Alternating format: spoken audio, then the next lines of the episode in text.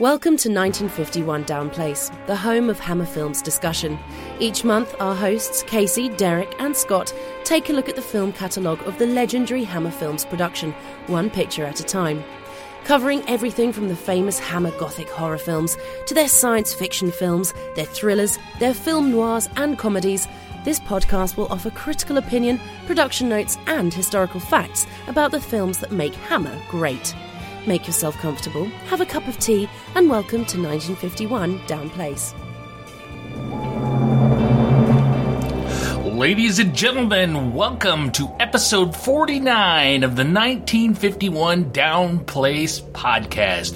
I am your co host, Casey, here to wish you a happy Halloween on behalf of all of us here at 1951 Down Place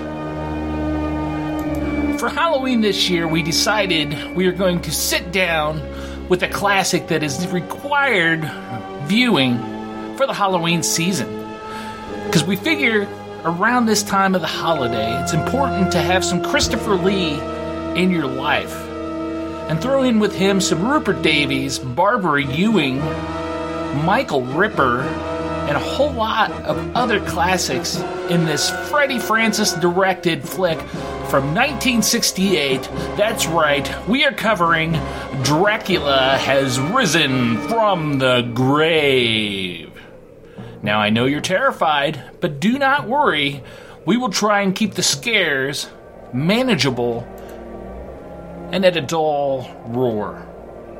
I shouldn't say dull because that would make you think that our conversation is going to be dull, but it is far from it. So sit back, relax, grab your favorite necklace of garlic, your wooden stake, and prepare as I'm joined by my own personal Abbott and Costello, Derek and Scott, as we sit back to discuss this classic from Hammer Films.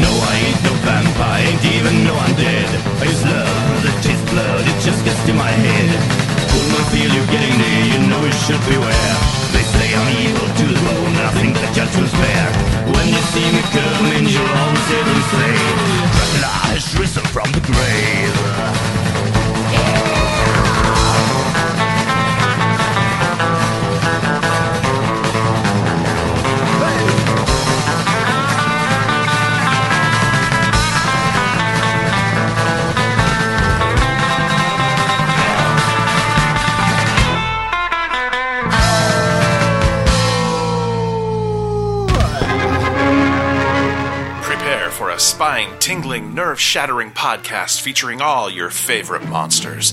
You won't believe your ears when you listen to Monster, Monster Kid Radio. Hear your host, Derek M. Koch, and his ever rotating stable of guests discuss your favorite classic and sometimes not so classic monster movies.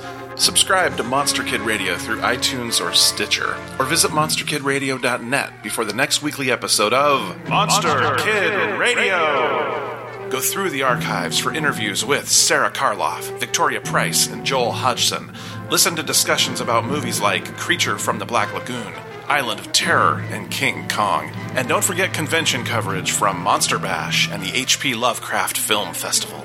Classic monsters, modern talk, and the head of Rondo Hatton. Only on Monster, Monster Kid Radio.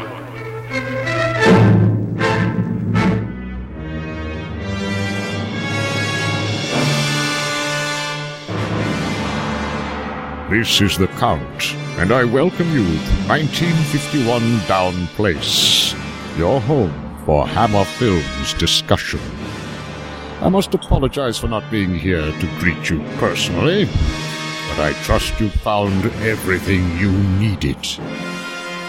If you need anything, my servants Casey, Derek, or Scott can assist.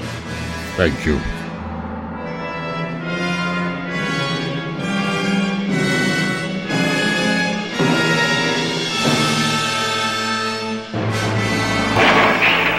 They say you can't keep a good man down. Well, it's also true you can't keep a bad man down either, especially when his name is Dracula and his driving passion is seducing beautiful women. The villagers' dread fear of the vampire begins when the body of a luscious young girl, her neck punctuated by two fang marks, is found hanging in the church belfry. Christopher Lee stars in Dracula Has Risen from the Grave, Thursday at 8 on Channel 2. I'd like to kick off this recording about Dracula Has Risen from the Grave with this bit from the Christopher Lee Club Bulletin 1968, in which he wrote And now, to close my final tidbit of information, over the past few weeks, there's been a great deal of slightly hysterical and acrimonial discussion between me, my agent, James Carreras, Tony Hinds, and producer Aida Young, and director Freddie Francis about the next Dracula, due to start on 22nd April next. If only I had a tape recorder of some of the conversations concerned, it would make hilarious listening. To sum up, they have committed themselves to the making of this film, but they do not appear to have. but they do not appear to think that they are required to pay me my current market price, which I receive from all other film companies. The arguments and appeals to my better nature, etc., have been remarkable, but I have remained firm, and so has my agent. The decision is a very simple one. If they will pay me the salary I receive from all other companies for whom I work, and I like the script, I will play the part again, bad back and all. If I do not play this role again, you will at least know why. You may be sure that as soon as the decision has been taken, I will let you know at once. The title, Dracula Has Risen from the Grave, has already filled me with considerable misgivings. I thought that'd be a fun way to start our discussion of Dracula Has Risen from the Grave, featuring the very wordy Christopher Lee. I'm Derek M. Koch, and of course, Casey Criswell and Scott Hello. Mills are on the line. Um, I need to talk to you uh, guys because I need to make sure that I'm getting paid as enough for this podcast as other podcasts are paying me. Oh yeah. Casey's the one rolling in it. Come on now. I want to get paid as much as Casey's getting paid. Casey wants to get paid too. Maybe we need to get Christopher Lee's agent. There we go. Yeah, I want Lee money. Lee money. this is a first time watch for you, isn't it, Scott? This is a first time watch for me, yes. But Casey and I, we've had this in front of our eyes before. Yes. Number of firsts in this film, and I'm excited to get into it. But do we want to catch up with everybody? Let everybody know that we're recording a little earlier than normal. So if you've had any feedback that you've sent in since the last episode or two, we just haven't gotten it yet because we're actually recording October's episode in September just because of scheduling. So bear with us if you've sent something in. We'll get to it later. Someday. I'm excited. I'm excited to talk about this one. I like it when we talk about the gothic horror here because that's what Hammer's known for. I mean, yeah, they've done a lot of different types of movies. They've done the psychological terror, the thriller, the comedies, uh, the Robin Hood films, all these other types of movies. But when you think Hammer, you think Dracula, you think Frankenstein, the Mummy.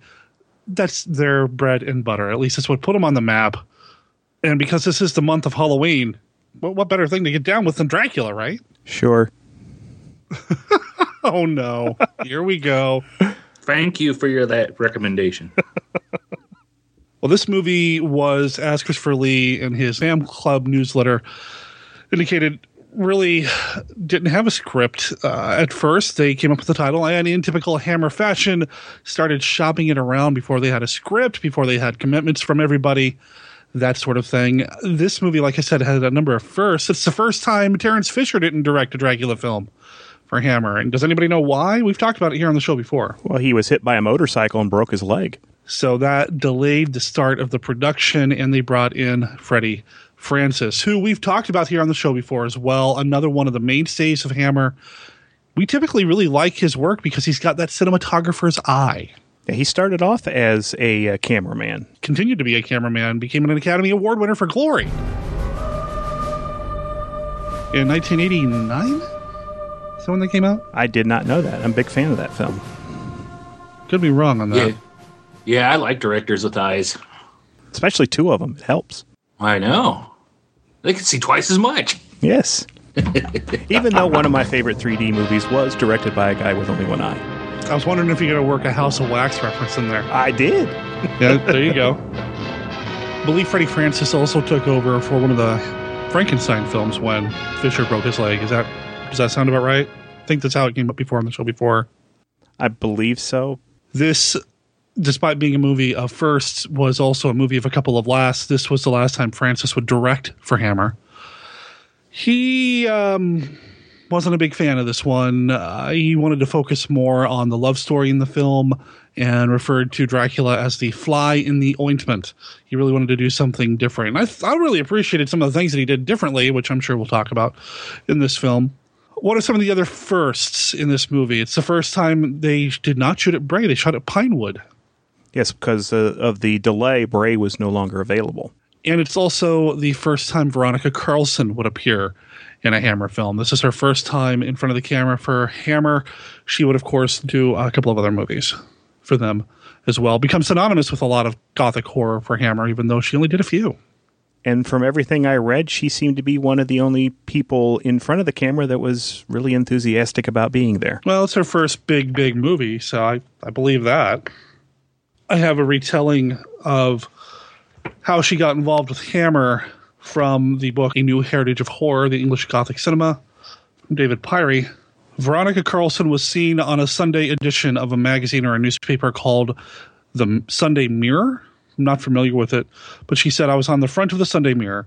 Some photographs of me coming out of the water. Apparently, Jimmy Carreras saw one and I was called in. I had to have an audition, of course, but I was given a part in Dracula Has Risen from the Grave. James Carreras was a lovely, affable man. He took me under his wing, which was a very comforting wing. I learned that it wasn't just me, he was a person who was magnanimous, generous, and thoughtful to everybody.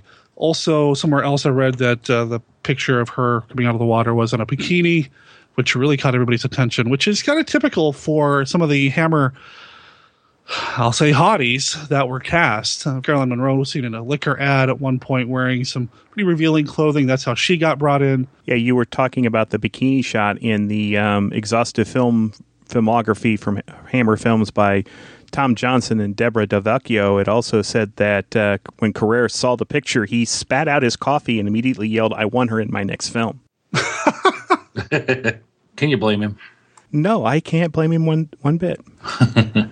Scott made a comment that she was the only person who seemed to be super enthusiastic about the movie. I think that translates on screen as well. She looks like she's having a blast. Yes, she does. Yeah, you already touched a little bit on uh, Christopher Lee um, and his negotiations to be on the in the film. Uh, in that same Hammer Films exhaustive biography, there's a quote from uh, Christopher Lee saying that he got a call at home from Jimmy Carrera saying, "You must do this film." On my knees, I beg you. Do you know how many people you will keep from working at Hammer if you do not agree to do this film? Which Christopher Lee basically called a form of emotional blackmail. This is the one. Yeah, Lee's told that story before that he's been he was he was kind of forced into doing this, kind of guilted into it. This is the one that he was guilted into because of oh, you know, you're going to put people out of work, that sort of thing. So Lee tried to bring some different flair to the film. I mean, he did what he did. He's a professional, you know. You get him in front of the camera, put some things in him. He's going to play Dracula, whether he likes it or not. He was concerned about a number of things, some money. Uh, he had a bad back. I didn't realize he had a bad back at this point in his life or his career. So he was concerned about some of the physical things he was being asked to do in this movie. He wasn't the same Christopher Lee that was in the first Dracula film.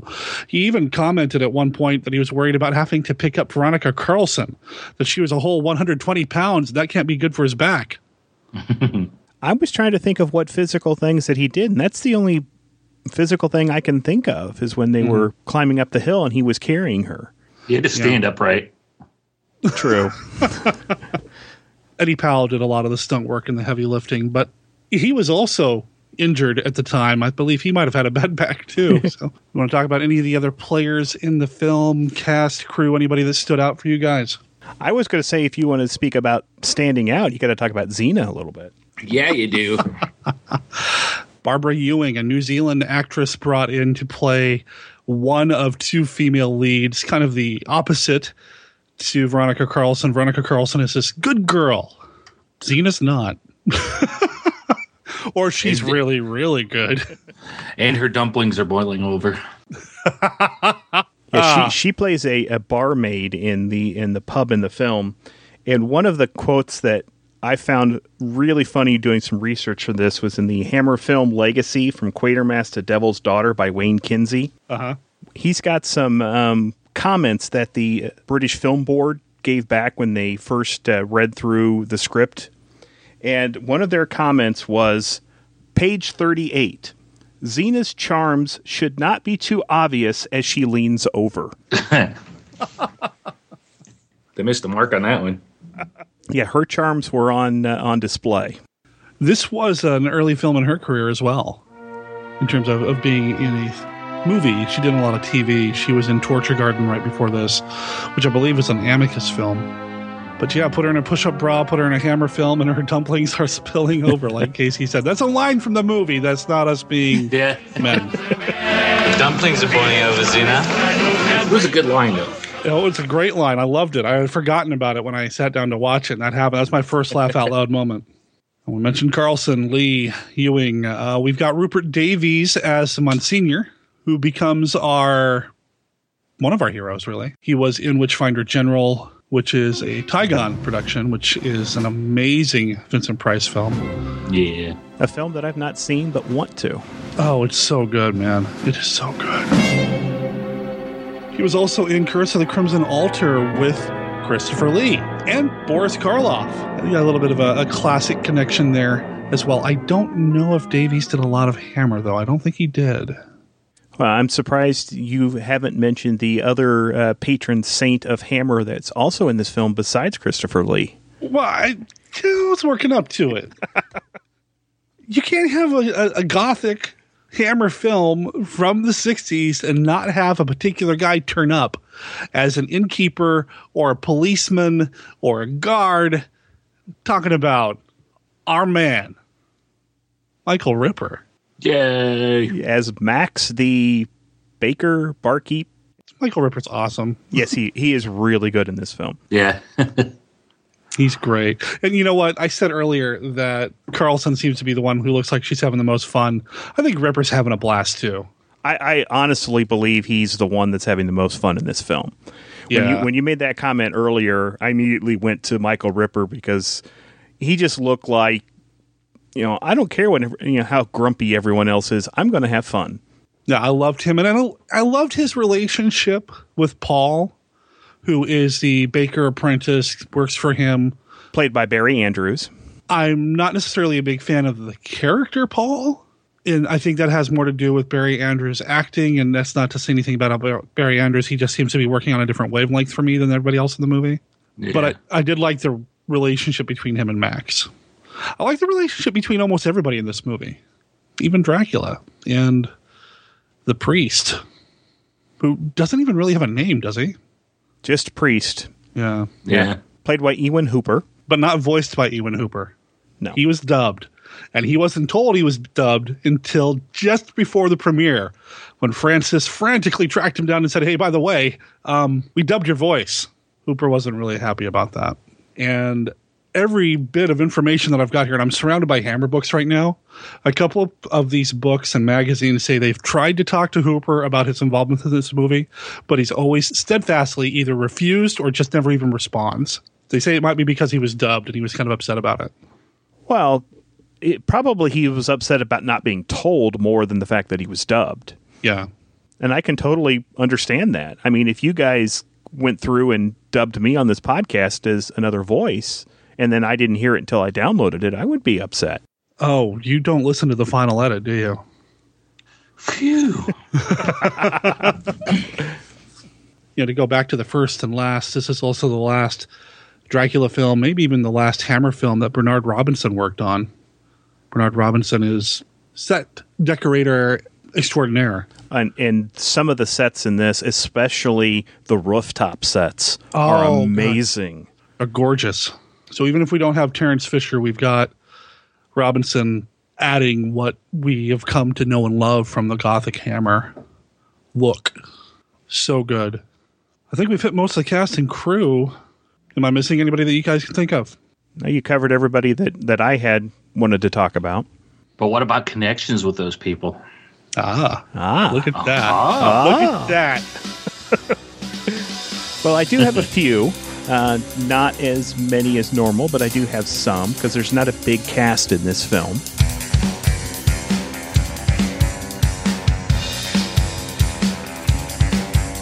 Well, we're going to start off with uh, my James Bond connections, and of course, the big one. Da-da-da. The big one, of course, is Da-da-da. Dracula, Sir Christopher Lee, which we've already talked about uh, him being the cousin to James Bond author Ian Fleming. Uh, he played Scaramanga in 74's The Man with the Golden Gun. Now, interesting enough, one thing that I didn't talk about the last time we talked about Lee is um, Lee wasn't the first choice for Scaramanga. The role was actually offered to Jack Palance first, but he turned it down. Could have been a completely different movie, and I would have lost a connection. Now, my uh, my other James Bond connection in this film is Barry Andrews, who played Paul in Dracula Has Risen from the Grave. Andrews uh, also appears in 1977's The Spy Who Loved Me, where he plays a crewman on the HMS Ranger, a British nuclear submarine which is swallowed by Karl Stromberg's giant oil tanker in the pre-title sequence. Okay. I thought you were going to say swallowed by Jaws from Moonraker. I might have guessed. Do you know him? Not socially. His name's Jaws. He kills people. Um, my Disney connections for this film, both um, we've covered. Whoa, whoa, in whoa, the- whoa. Don't, don't we have a Casino Royale connection here? What is your casino right? Uh, some that's not actually a canon James Bond film. Sometimes I mention it and sometimes I don't. So I I didn't include it this time. But wh- what what one do you want to make? I thought pretty much everybody in the UK was in Casino Royale at one point. Who was one of these people was in Casino Royale? Weren't they? Was Not- Carlson? Um, sh- Veronica Carlson uh, actually auditioned for a role in a James Bond film, but never got one. Really? Yes, And yet we had Denise Richards yes, as a Bond girl. exactly. yes, when I had a chance to to talk with her at the Monster Bash, she mentioned that she did interview for one, audition for one, but didn't get it. I saw the title Casino Royale go across my eyes when I was reading up on this movie, but I don't remember which performer was connected to it. Then I figured I'm not the James Bond guy, and surely Scott will bring it up. Nope, sorry, I I missed that one. Well, we'll call that an Easter egg for our listeners to find out. There you go. so, moving on to my Disney connections, they all revolve around Christopher Lee. uh, that we talked about in the past. Uh, he played Dr. Victor Gannon in Return from Witch Mountain in 1978. In 2010, he was the voice of the Jabberwocky in the live action version of Alice in Wonderland. And in 2012, a clip from 1958's Horror of Dracula is shown in Frankenweenie. Now, Sir Christopher Lee also has a Marvel connection as he appeared as Miguel in the 1979 TV film Captain America 2 Death Too Soon. Oh, God. And have you seen that yet? Have you watched it? Yes, I have. Is it awesome? It is it is- everything? It, oh, it's awesome. It is so bad, but it's awesome. nice. Uh, he also worked with Lucasfilms, playing Count Dooku in 2002's Star Wars Episode 2 Attack of the Clones and Star Wars Episode 3 The Revenge of the Sith. Yes, of course, in Episode 3, uh, Sir Lee lost his head over. Now, moving on. Wah, wah. Wah, wah. Now, moving on to Doctor Who, courtesy of listener Don Falcos, who we really appreciate uh, doing the research for us.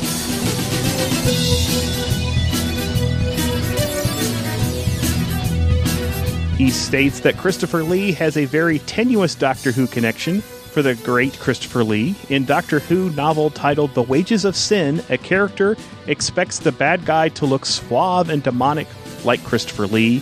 She is surprised to see that he looks completely different. I know it's a stretch, but hey, it's Christopher Lee.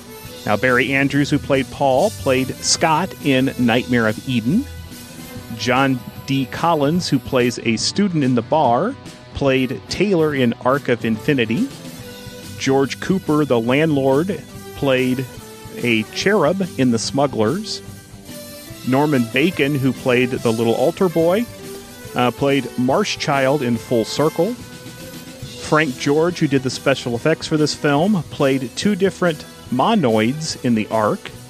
Peter Diamond, who was uh, an uncredited uh, stuntman on this film, who was also in a challenge for Robin Hood, was a frequent actor in small, usually uncredited roles, and was fight arranger for eight Doctor Who stories.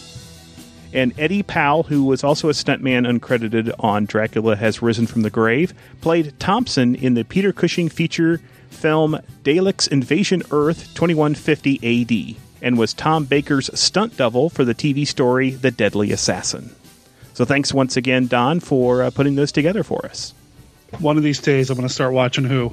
One of these days. You're gonna watch who? Who? What? I heard he's on first. No, that's who. The Japanese All Star. Who? Right, who? Who? Who is on first?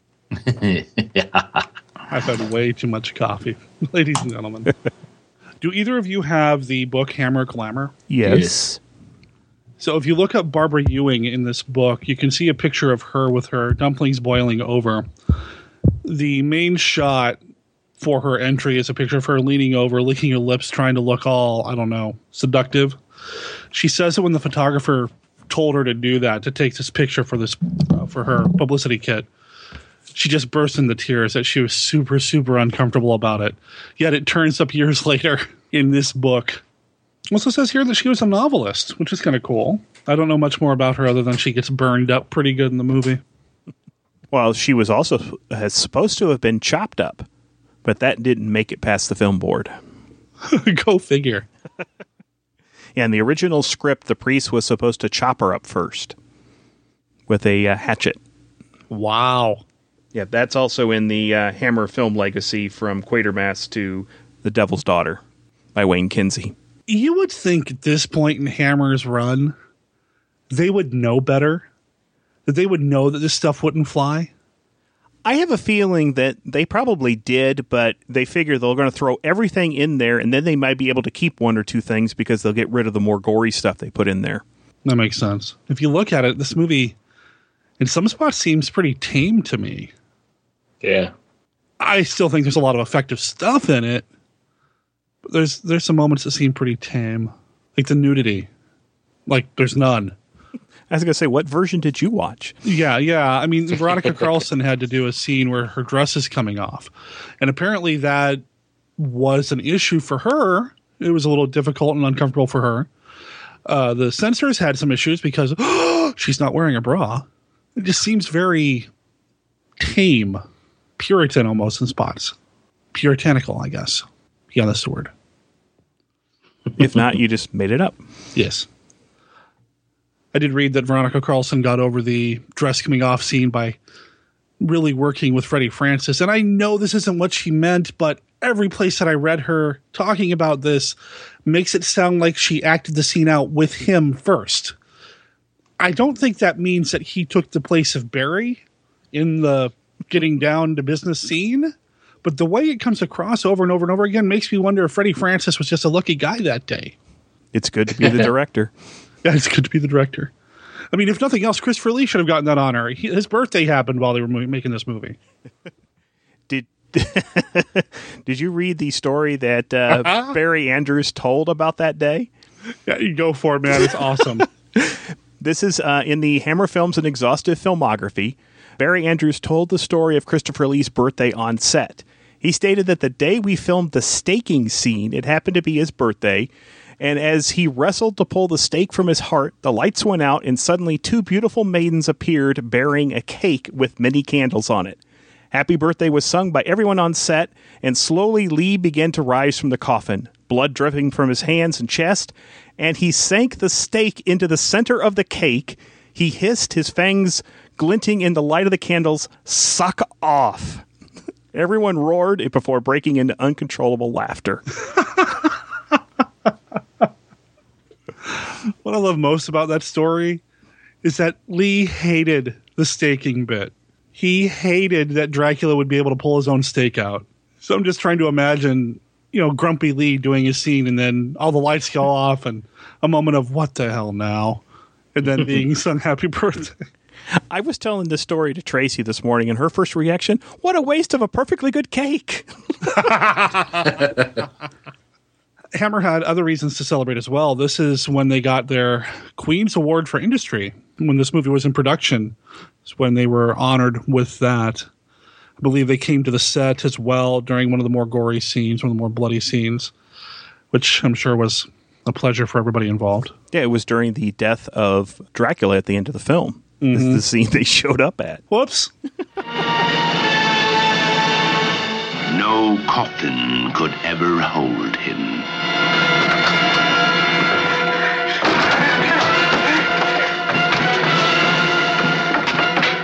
No door can ever bar his way.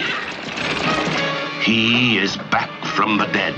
Count Dracula is alive.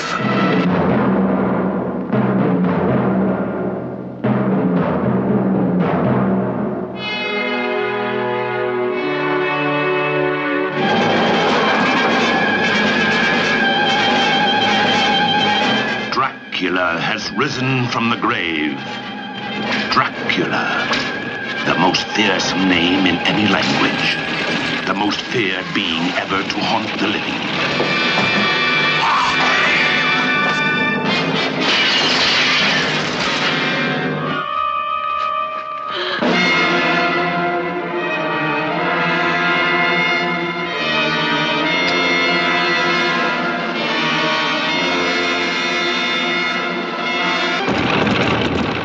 There is a girl. Maria? Bring her to me. During the hours of darkness, she must never be left alone. Bring her to me.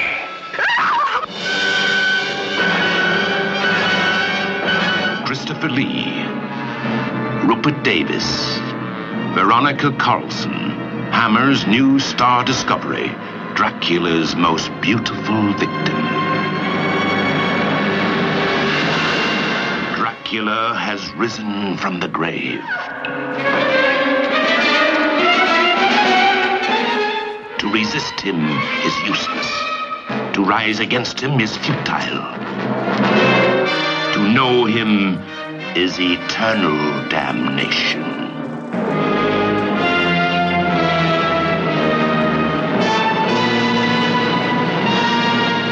Dracula has risen from the grave.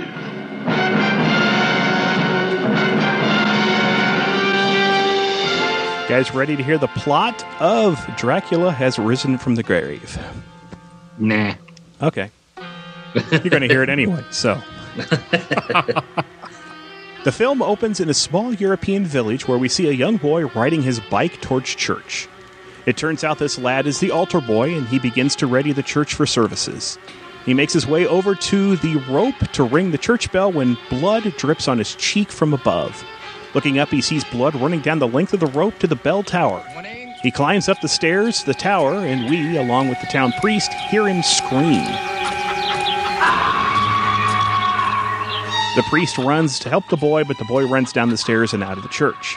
The priest makes his way up the tower to discover the corpse of a young woman crammed inside the church bell with bite marks on her neck, another victim of Count Dracula.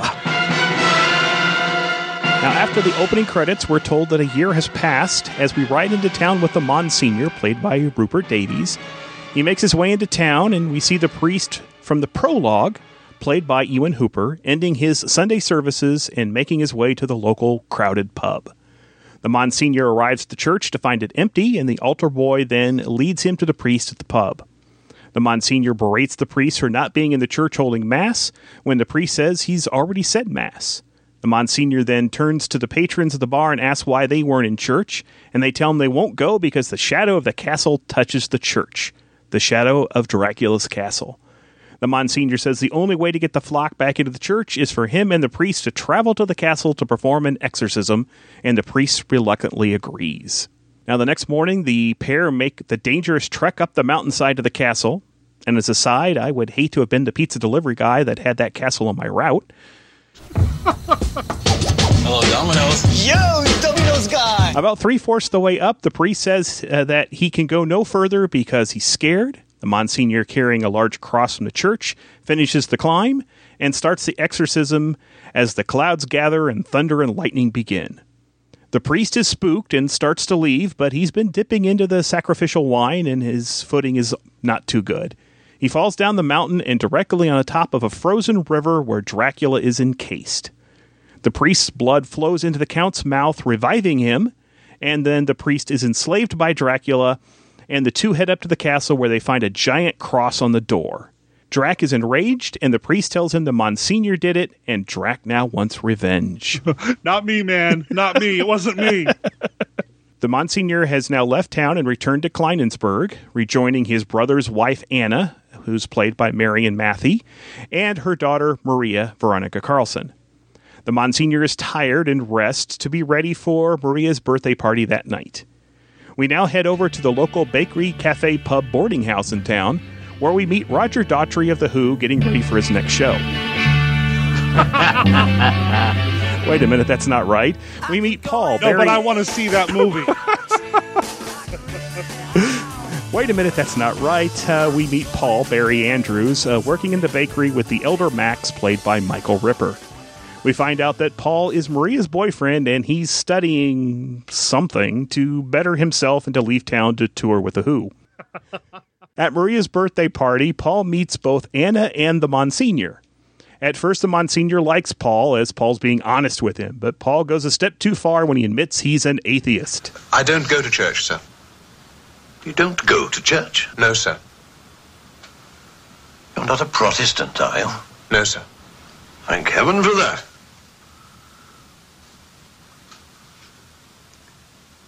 I'm an atheist, sir. I beg your pardon? I'm an atheist, sir. mean you deny the existence of God? I don't deny it. I just don't believe it. It's my own opinion, sir. You know who I am? Yes, sir. And you come here to my house speaking this blasphemy? You asked for my beliefs, sir, and I've given them. It was an honest answer, sir. You said you liked people to be honest. Don't be impertinent. Paul leaves the party and returns to the bakery cafe pub boarding house to have his first schnapps, and he ends up getting drunk. The barmaid, Zena, played by Barbara Ewing, is all too eager to take care of Paul, to the point that she takes him up to his room to get him ready for bed and kisses him. Before things can get too much farther, Maria arrives and the two women put Paul to bed just to sleep. It's not that kind of movie, unfortunately. Zena then leaves to walk back home where she sees the horse drawn carriage of the priest in the woods. The carriage starts to chase after the girl and eventually corners her. Dracula then appears and enslaves the young barmaid. The next day, the priest shows up at the Bakery Cafe Pub boarding house and asks Max if he knows if there's any rooms available. Max, not really wanting a priest above the bar, says no, but Zena quickly says the room next to Paul is available. Max reluctantly agrees and asks Paul to show the priest to his room. The priest has also somehow smuggled Dracula's coffin into the basement of the Bakery Cafe Pub boarding house. Dracula then commands Zena to arrange for the Monsignor's niece Maria to come down to the basement. When Maria is told that Paul is downstairs waiting for her, she bounds down the stair in view of the entire bar. Once there, the Count starts to work his evil magic on her by staring into her eyes. Upstairs, Paul arrives and everyone wants to know where Maria went. Paul is confused because he didn't even know she was there, and they tell Paul to go downstairs. He does and starts to call out for his love. This breaks Dracula's spell before he can sink his teeth into her. After Paul and Maria leave, the Count is enraged and takes it out on Zena by killing her. He then orders the priest to dispose of the body, and he does so by tossing her body into the bakery's oven. The priest then discovers where Maria lives because Paul is worried about her. She became ill after her first encounter with Dracula, and uh, Paul can't visit her at her home, so he asks the priest to send a note. The priest then tells Dracula where she is, and he visits her that night. This time he's able to seal the deal and bite her neck. I love how when they when they do this, when they wake up the next morning and they find him after Dracula is uh, bitten him, especially in the Hammer films, their first reaction is, "Did you leave the window open? Perhaps she caught a chill." She was lying here just like this, not moving, scarcely breathing. Oh, she's sick. She's very sick. Was the window open? Yep, the next morning, Maria is even more sick than before, and the Monsignor sees the bite marks. At first, he doesn't say anything and is going to protect her himself. The next night, when Dracula returns to continue to feed on Maria, the Monsignor surprises the Count and fends him off with his cross. The Monsignor then chases the Count out the window, but is sucker punched by the priest with a slab of concrete. All this wakes up Anna and scares off Dracula. The Monsignor is badly injured and tells Anna to get Paul to protect Maria. The Monsignor tells Paul that he must stay with Maria to protect her. The Monsignor then also explains how to fight a vampire. Paul then returns to his room to get his things and on the way back grabs the priest to help him. When the priest enters the house, the Monsignor sits up, panics, and dies. That night, it was the priest in Maria's room with the candlestick knocking out Paul. The priest then removes the garlic around Maria and opens the window, but the priest cannot remove the cross from Maria's chest.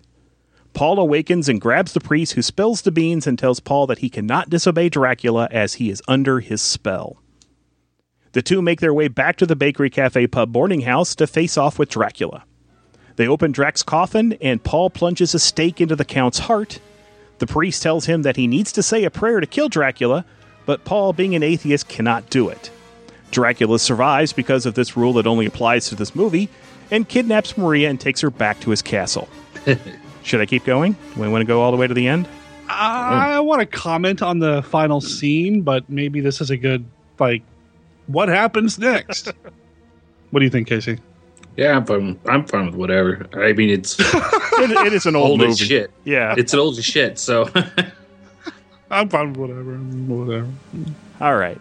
So after a long climb up the mountain to the castle, the Count orders Maria to remove the large cross from the door, the one the Monsignor had placed earlier in the film. She does so and tosses it over the railing where it falls a few hundred feet and lands perfectly into the ground, point up. Paul then makes his way to the castle and yells out for Maria. This breaks the Count's spell over her again, and the Count and Paul hug. Uh, uh, I'm sorry, they wrestle a little bit. Then the Count then falls over the railing and is impaled on the cross. The priest then shows up in the nick of time to say the prayer that Paul couldn't say earlier, and the Count dies for good. No, there is another Dracula film. Credits then roll.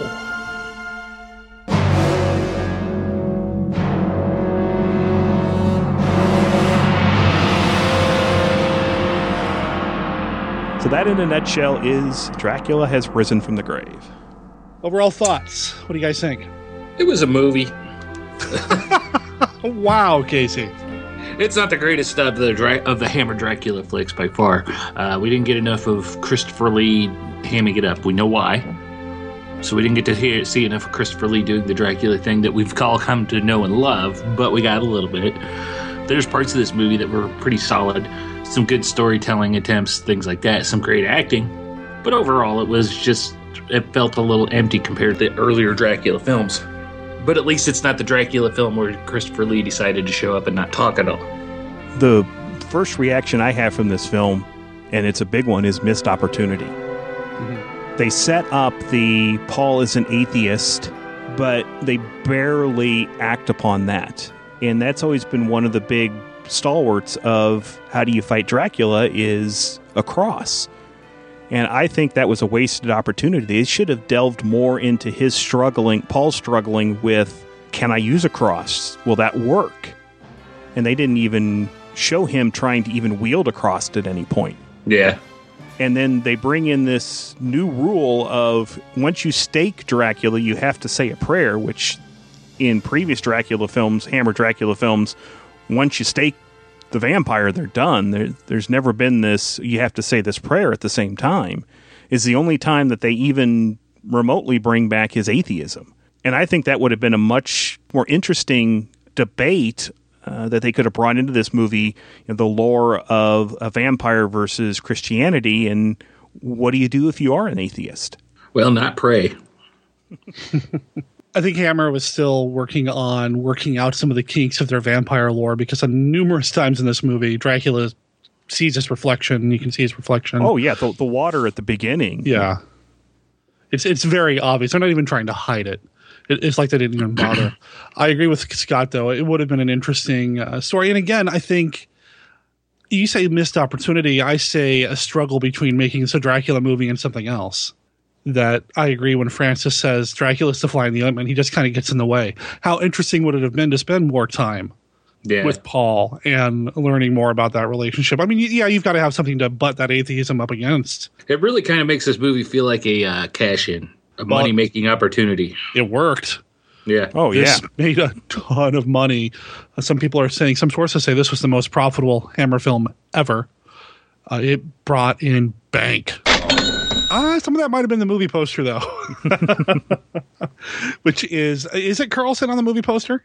It's a woman with it's a woman. You don't see her face. very large dumplings. Yes. but what what throws me that movie poster, I know which one you're talking about. What throws me out of a gothic horror film is the band-aids. You know, the promotional material for this movie does have that kind of lighthearted, goofy approach. And since I'm the one doing the edit this month, you'll have heard like a radio ad that is very silly regarding this movie. It just had this weird kind of, haha, we're making a Dracula movie, ha ha ha, you know, kind of approach. Dracula has risen from the grave. You just can't keep a good man down. This picture has been rated Yeah, the poster says Dracula has risen from the grave, and then in parentheses, obviously. but yeah, it was the band aids that really threw me off when I saw this film because I was thinking, and, and I know we haven't covered it, but before I watched it, all of seeing was that poster.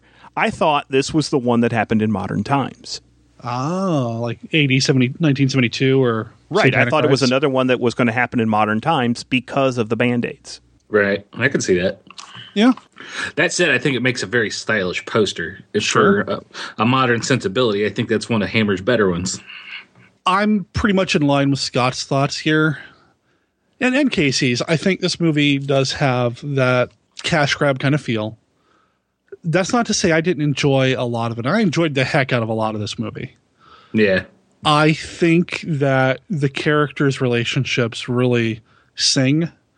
Everybody seems like they've got a good pattern down. The characters, while some of the performances may not have been the best or written the best, their relationships and the way they interact with each other makes me smile.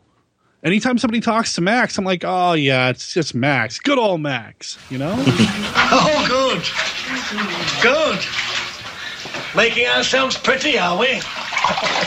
You're going to meet her mama for the first time tonight, aren't you? Now, you take a good look at her mama, my boy, because that's exactly what your girl's going to look like after you've married her. That is, if her mama lets you marry her. And why shouldn't she? Why shouldn't she? So why should she? What are you? Young, hardworking, good looking, abstemious. You're a second class pastry cook. And if you work hard, you may in time become a first class pastry cook. And who'll want to marry you then? Up every morning before dawn? Ah, that's not for me, Max. No? No. I'm ambitious. Oh, I see. Those books of yours, eh? uh, I did appreciate the relationship between the Monsignor and Maria's mother. I thought that was kind of heartwarming and charming. And when I say relationship, I don't mean Monsignor's doing something Monsignor shouldn't be doing. Yeah, Anna was the Monsignor's brother's widow. Mm-hmm.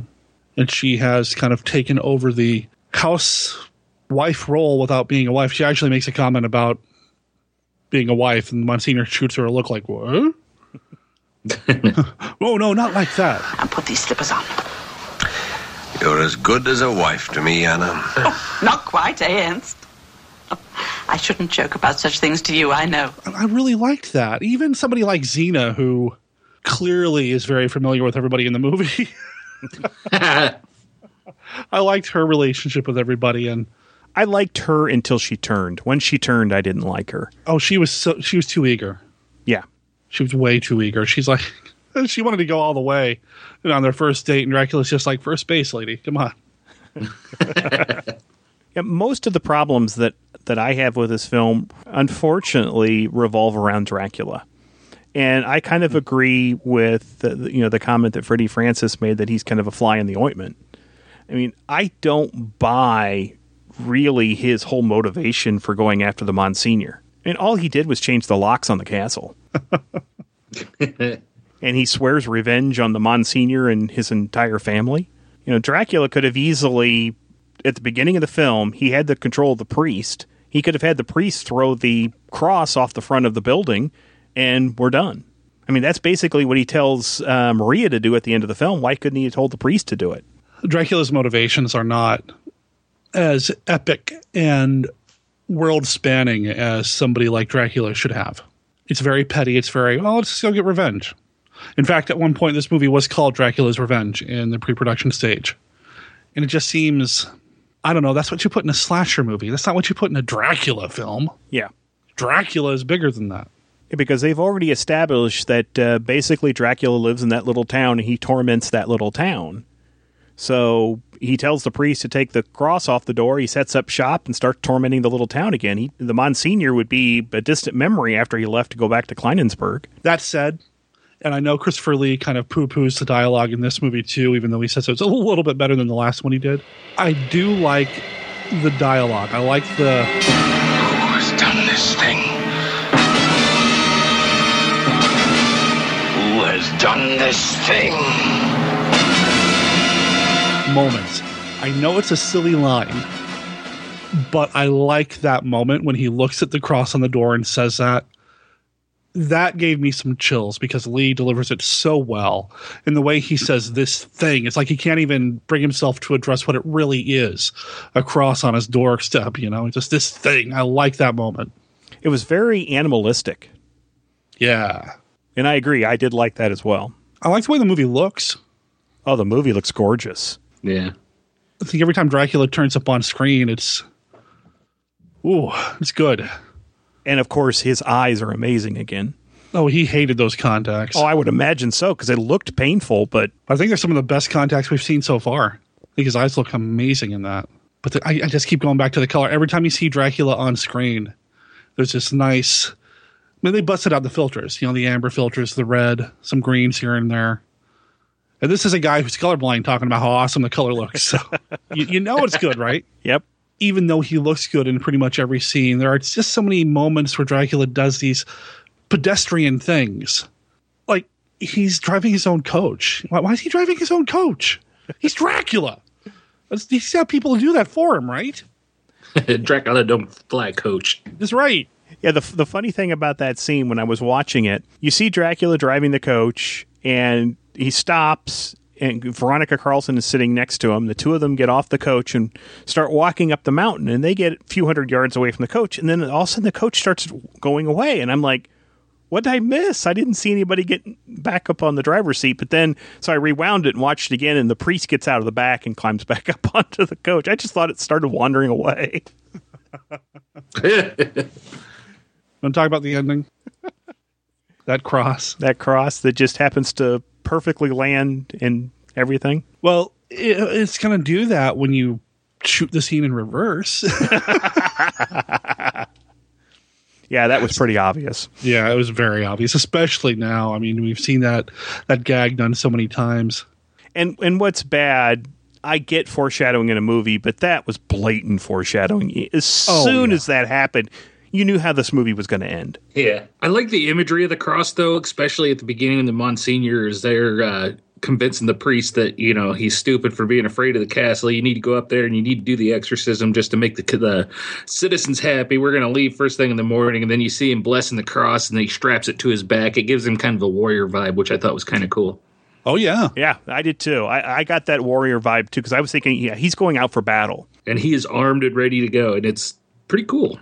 It's a tough little Monsignor too. I mean, that, that had to have been a heavy cross, or at least it would have been if it wasn't really made out of wood. But yeah, strapping up for battle. What's the priest need? Just the cross. That's it. Yeah, he's ready to roll. And it's kind of cool too because then you see that once we think about it and we start talking about it, and then you get the uh, other angle, which is a kind of a missed opportunity, but the other angle with the atheism and stuff like that. So you got him that he's going into battle against this great evil, and he is perfectly calm because he's got he has faith and that he doesn't need any more than faith in that cross. Whereas everybody else is kind of going crazy. It's kind of a cool counterpoint if you want to read deep into it. Yeah. Now, can we get to the the problem I have with this film? The big problem. oh no! And it's Paul.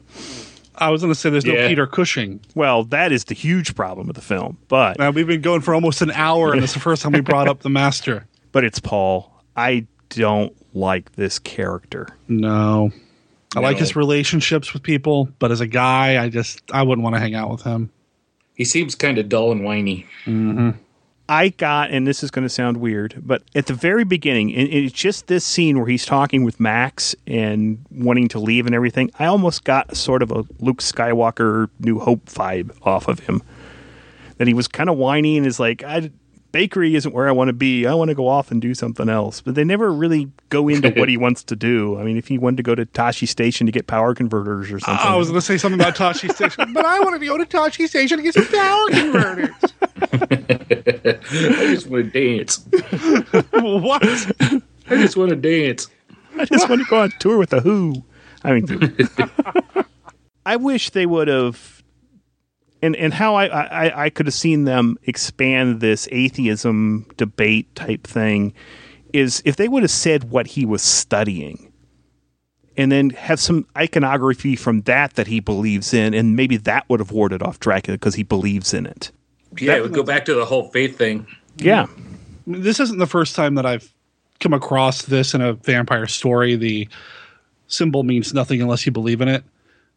But the other place that I saw it was in a 1980s X Men comic book.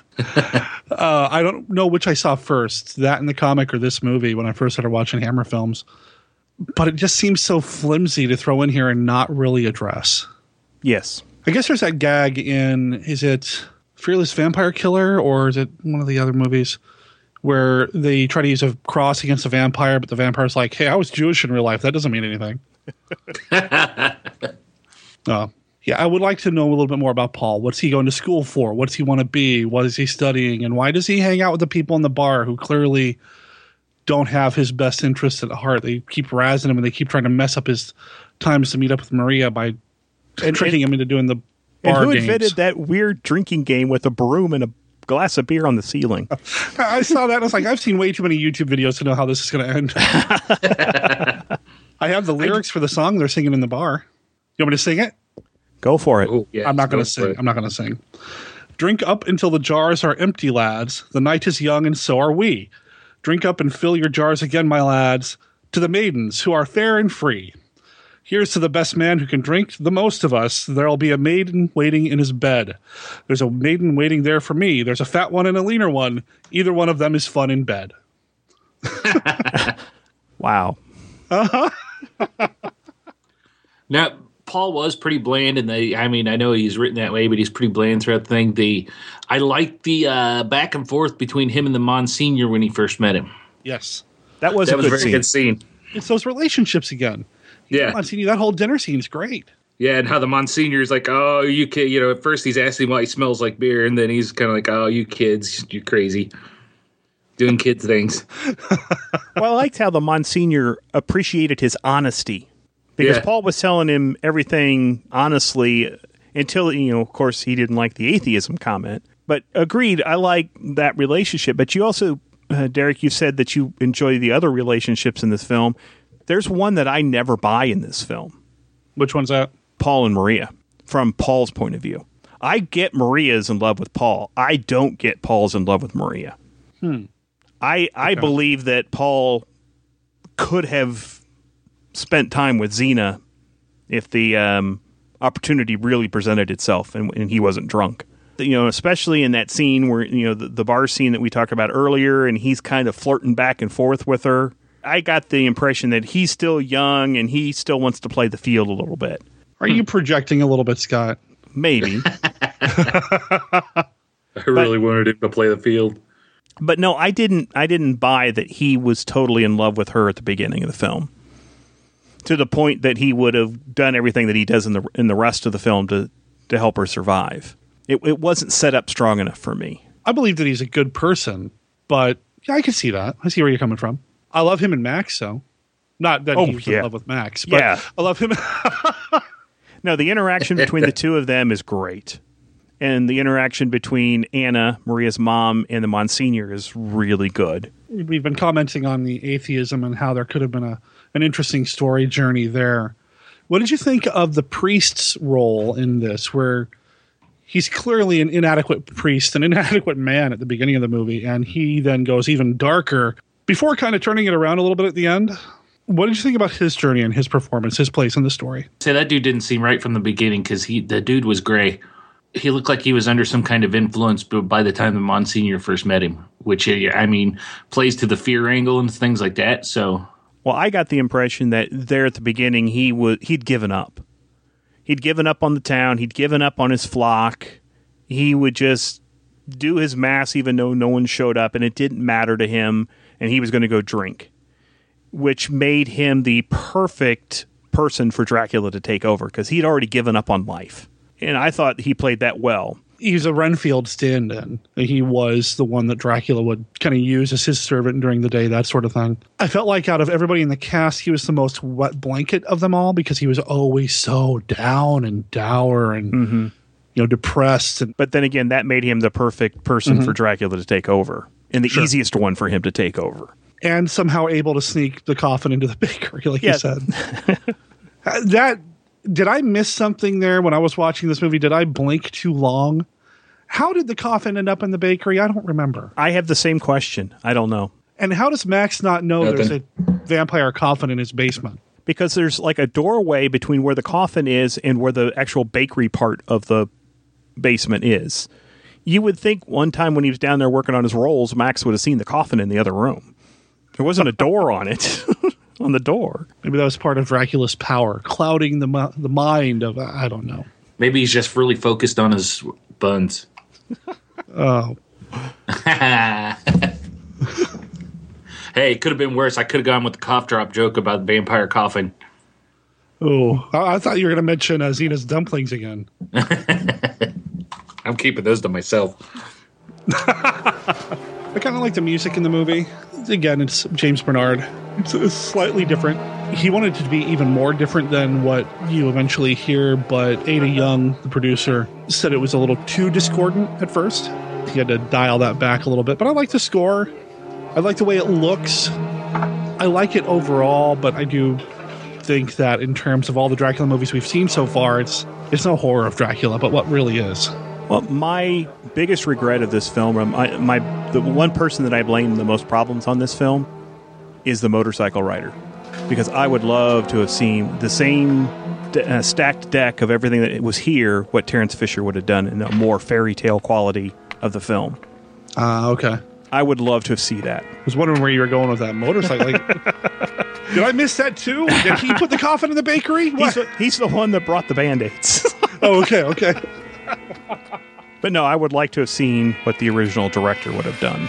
Lee seems to prefer this to what Terence Fisher was doing. He seems to think this was better somehow. That Terence Fisher was not as I don't know. I don't know if I agree. I agree with you, Scott. I think Terence Fisher is a master. And how fascinating this would have been to have seen through Terence Fisher's eyes. I mean, you would have lost some of that lighting. Which I think is odd because I think Lee would have gotten a more prominent role. I mean, I'm glad we got to it, though. I mean, I, I really do enjoy the Dracula movies. Even some of the worst ones, I still enjoy. Of the ones we've seen so far, we've seen what? Horror of Dracula, Bride of Dracula, Prince of Darkness was the third one. Is that right? I believe so. And then this one is the fourth. And then Dracula Dead and Loving It. And God damn it! I think the only one we have left is AD 72. No, don't we have we have Scars of Dracula, Oh, okay. uh, AD seventy two, and then Satanic Rites. So we're more than halfway through at this point. Of the four, technically, okay, let's say of the three, because Brides of Dracula doesn't have Lee. You hear that, Stephen D. Sullivan? Not including it. Uh, of the three we've seen so far, how would you rank them? Well, the first one would be my number one, mm-hmm. and, and it's not even close. But compared to Prince of Darkness, where do you put this one? Now, Prince of Darkness, that's the one that was almost a slasher film. That's the one where he didn't talk. That's where Where he, he didn't didn't- talk. I like That's the one that has the big controversy. That did was there uh, dialogue written for Dracula or not? You know, Lee says there was, but other people say there wasn't. I like this one better than that one, yeah, I like this one better than that one too. Okay. and I like this that one better than Brides, whether it's technically a Dracula film or not. I don't know. I think I like Brides better than that one for sure. But I think I like Prince Brides better than this one. Well, Brides has Cushing, True. Yes. and and Cushing carries a lot on his shoulders in that one. Well, that's not surprising considering everything else. Well, I agree with you both. I do like this one better than Prince of Darkness a lot. Uh, I do respond well to that pre-slasher aesthetic, even though I'm not really into modern slasher movies anymore. Modern going back to like the 80s or whatever.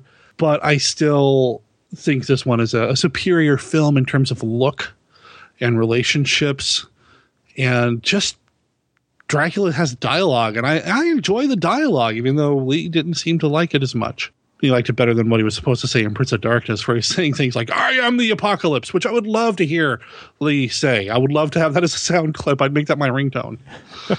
but yeah, I do prefer this one to Prince of Darkness. And I don't know if that's sacrilegious or not, but and it's unfortunate. I mean, it's fortunate that we're able to record this early because it gives me an opportunity to edit. However, we are recording this before October 6th, which is when a Blu-ray version of this comes out. That is true. The uh, Amazon currently has this listed for fourteen ninety nine for the Blu-ray. Who's got it pre-ordered? Well, I do. I do. well, there's also the option of the Horror Classics Volume 1 Blu ray that not only has Dracula Has Risen from the Grave, has Taste the Blood of Dracula, Frankenstein Must Be Destroyed, and The Mummy all on Blu ray. Mm-hmm. And that is forty nine forty six, and it's also going to release on October 6th. Yeah, we're going to get spoiled here shortly, ladies and gentlemen. or by the time you've heard this, yeah, October was a heavy month for horror movie fans, classic monster movie fans. There's a lot coming out. Now, if you don't want or don't have Blu ray, I mean, there's out right now, as the point we're recording this, uh, there's two different uh, collections that have Dracula Has Risen from the Grave on, on uh, DVD. There's four film favorites Dracula, which has Horror of Dracula, Taste the Blood of Dracula, Dracula 72 AD, and Dracula Has Risen from the Grave. And that right now is at the bargain price of $7.80 on Amazon. Ooh. Or you can get TCM's greatest classic film collection, Hammer Horror, which has Horror of Dracula, Dracula has risen from the grave, The Curse of Frankenstein, and Frankenstein Must Be Destroyed for $15.49. Quite a few options there. Yeah, you can get it, your hands on it. Is wasn't Warner Brothers the distributor on this? Warner Brothers and Seven Arts. Well, yes. Warner Brothers Yeah. and Seven Arts. I, I was thinking Seven Arts, but yeah. Yeah. They were very, very happy with how this one did. And we keep running into the same problem with the Hammer films because they got into bed with so, because they were the Zena of film production companies and they got into the bed with very, very many distributors. You're never going to find that Dracula complete set. But it sounds like you can get pretty darn close with some of these collections. That is true. So, will this film uh, be in either of your top fives? Nope. not to say that, that that it's bad. It's just not good enough to shake anything up. If I were doing a top five list of Hammer Dracula movies, it would be on there because there's only like seven movies anyway. That's fair.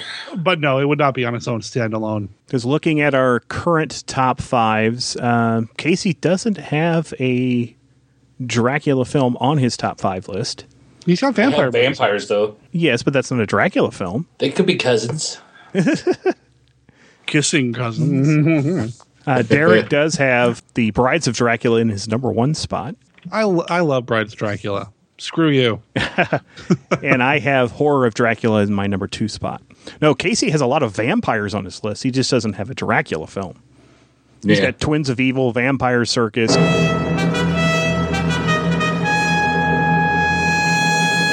Captain Kronos, Vampire Hunter, The Vampire Lovers. That's his five through two. Wow. yep. Looking at that, if you look deep into my top five list, you might find what I actually love about Hammer films. Dumplings. Yes, dumplings. my dumplings boileth over. I do enjoy the movie, and I am going to go back and watch it again. I can't wait for the Blu-ray. Amazon does not list any special features right now, but that doesn't. If it's a bare bones, that's going to be disappointing as hell. Excuse me, Blu-ray.com doesn't have anything either. We should offer up this podcast to be as an alternate audio track. There you go. Yeah. It might be fun to do a 1951 downplace commentary track for something. We could do it for. Uh, you know what I'm going to say? Man about the house. I was going to say four-sided triangle, but we could do one of the she movies. Damn it! Damn it! I'm sorry. I knew that was coming. I was just waiting. that might be fun. But uh, yeah, I'm looking forward to the Blu-ray. This I'm glad we covered this one though, guys. I know it's not our favorite, and I know we had some issues, but I really did get this sense of fun. You know, it's October when people hear this, And I know October for horror fans specifically, uh, you know, that's when we really watch our horror movies. We watch horror movies all the time. But October is when we sit down and do the movie marathons. We're always looking for the new stuff to come out, stuff we've never seen before, that sort of thing. And as somebody who has, as I've gotten older and I've gotten more into the classic stuff, I always look for horror films that have a sense of fun to them. And I think I would count this on that list if I were to put together a list of fun vampire movies from Hammer. This would be on there because it's got that sense of there's this playfulness. And again, it's that relationships and everybody looks like they're having fun in the movie. I would probably put this on that kind of a list. I'm glad that I watched it. I don't think I'll be revisiting it anytime soon. It it's kind of a middle of the road film for me. I didn't dislike it, but I didn't overly, in, you know, it's not my favorite film of all time either. It's sort of in the middle. Yeah, I could agree to that. You know, I have been looking forward to getting to the other Dracula films, but now I'm starting to dread getting to Scars of Dracula because I don't remember it being very good. This may have been the high water mark in terms of sequels in the Gothic era, but we'll get to that. Now, I wouldn't say that because I've really enjoyed a couple of the sequels to the Frankenstein films. Well, no, I meant the vampire stuff, the Dracula Oh, okay. stuff. You said the Gothic, so Yeah, yeah, the, the Gothic Dracula era, because the last two Draculas are not; they're in the seventies, which I love for completely different and probably inappropriate reasons. being a fan of MST3K, I'm actually sort of looking forward to those. Oh no, they're not that bad. The jury w- will decide. Uh huh. but we're not doing any of those Dracula films next. Next is Scott's birthday pick, Phantom Ship, going back to the 30s with Bela Lugosi.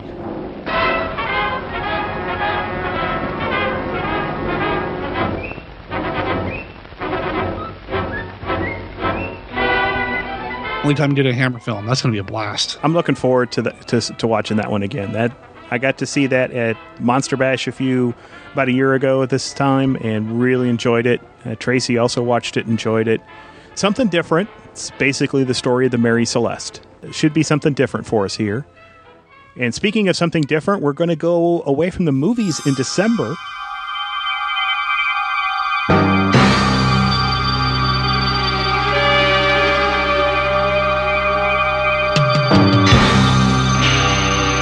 We're actually going to go to the small screen with Derek's birthday pick as he's going to uh, have us sit around the boob tube and watch The House That Bled to Death. That'll be fun. I'm looking forward to that. And then uh, rounding out our announced schedule is uh, January's The Pirates of Blood River. Arg. Lee's in that one, isn't he? I believe so. Lee, Lee did a pirate movie or two for Hammer. Yep. As he's in that with Kerwin Mathews. Kerwin Mathews is Sinbad, and he's awesome. he was also an Octaman, which is terrible, but I love it. So Oliver Reed is also in it. Andrew Oh, Keir, nice. Michael oh. Ripper. Oh, so a bunch of our favorites just got together to go play pirate. Yay! Yay. That'll be great. And then maybe in January we'll talk a little bit more about more of what's coming up in 2016 because there's still lots of Hammer to get to. Yep. And I still need to know what Casey wants to do for his birthday pick in February. Have we hit Yeah. all the vampire movies outside of the Draculas? We haven't done Dead and Loving It yet. Damn it! There's Kiss of the Vampire. That's Hammer and not part of the Dracula run. Yeah, I haven't decided what we're going to do yet, so we'll see. I got to find something interesting and different. Well, come back for that. Stay tuned to 1951downplace.com for updates. And if you have any suggestions for Casey, you can reach us at area code 765 203 1951 and leave us a voicemail message. Uh, just a friendly reminder that it's a Google voice number and it will cut you off at three minutes with no warning. Remember when it took me forever to realize that you had chosen the number and put 1951 at the end, and it just dawned on me in mid recording, and I looked like an idiot? Yes. Uh, that was awesome. Now, if you have a, a little more to say, uh, you can record your own MP3 or write up an email and send it to podcast at 1951downplace.com. You can also find us on Facebook. We have a group and a page. Just do a quick search for 1951 Downplace there. Or you can check out our homepage, which you can find at 1951downplace.com. And uh, our Twitter, We have twitter.com slash 1951 downplace. We're all over. We're all over the internet. We're like Zena. We're all over. Our dumplings are boiling over. That's right. This was fun. I had fun with this one. I think this is probably, and maybe it's because the movie had this fun kind of relationship vibe going with everybody. I had fun doing this recording with you guys. More fun than I've had in a while. And that's not to say that you guys sucked, but uh, I, I've had I've struggled with some of the movie choices lately. So this has been good. but you have sucked for a while. Yeah, but but you have sucked for a while and not in a good way. I don't know. This was suck off. All right. no, just I'm, I've had fun with this one. So thanks, guys. If you need more of us in your ear holes, Scott can be found at DisneyIndiana.com. Casey can be found at BloodyGoodHorror.com, CinemaFromage.com, and again, he's like Zena. He's all over the place. And then, of course, Yes. I'm over at MonsterKidRadio.net. Which has gone downhill ever since Casey was on a guest on there. yep. That's okay. You want to hear me on there again for another five years. Well, I want to keep giving. I want to get you back on, but every time I look at my calendar, it's like, well, that'd be. Oh, Scott's going to be on. Well, that'd be a good weekend. Oh, I'm already scheduled Scott. Yeah, we see who your favorites are. You're going to make me tell you which one is the prettier one, right? yes, right now. yeah, but unfortunately, he's going to say Tracy. So who's the Zena and who's the Maria? That's what I want. I don't know, Casey. I guess we need to go compare dumplings.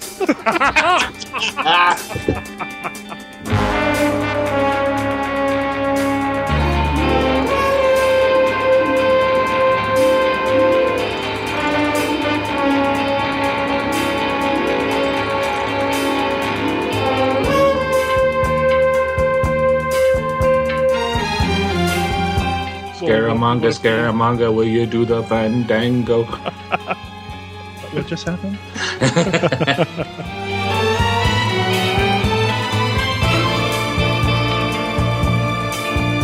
Another victim of Count Dracula.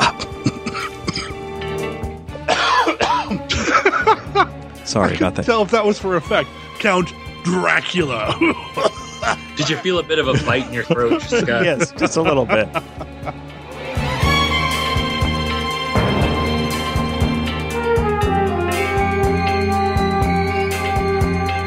I, I mean it, guys. This one was fun for me. I know it wasn't our favorite movie, but I hope the vibe rubbed off on you guys a little bit. It was enjoyable for you because I got a lot out of it.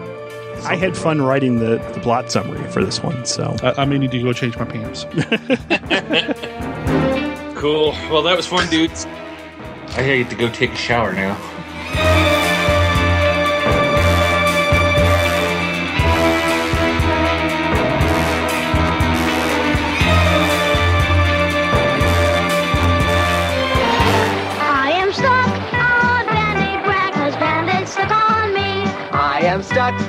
On Band-Aid cause Band-Aid stuck on me. Cause they hold on tight from the back to and they cling itself beside. Announcing an improved stay-on adhesive on Band-Aid brand adhesive bandages from Johnson & Johnson. You'll notice the difference because it stays on you better than anything else you can buy. I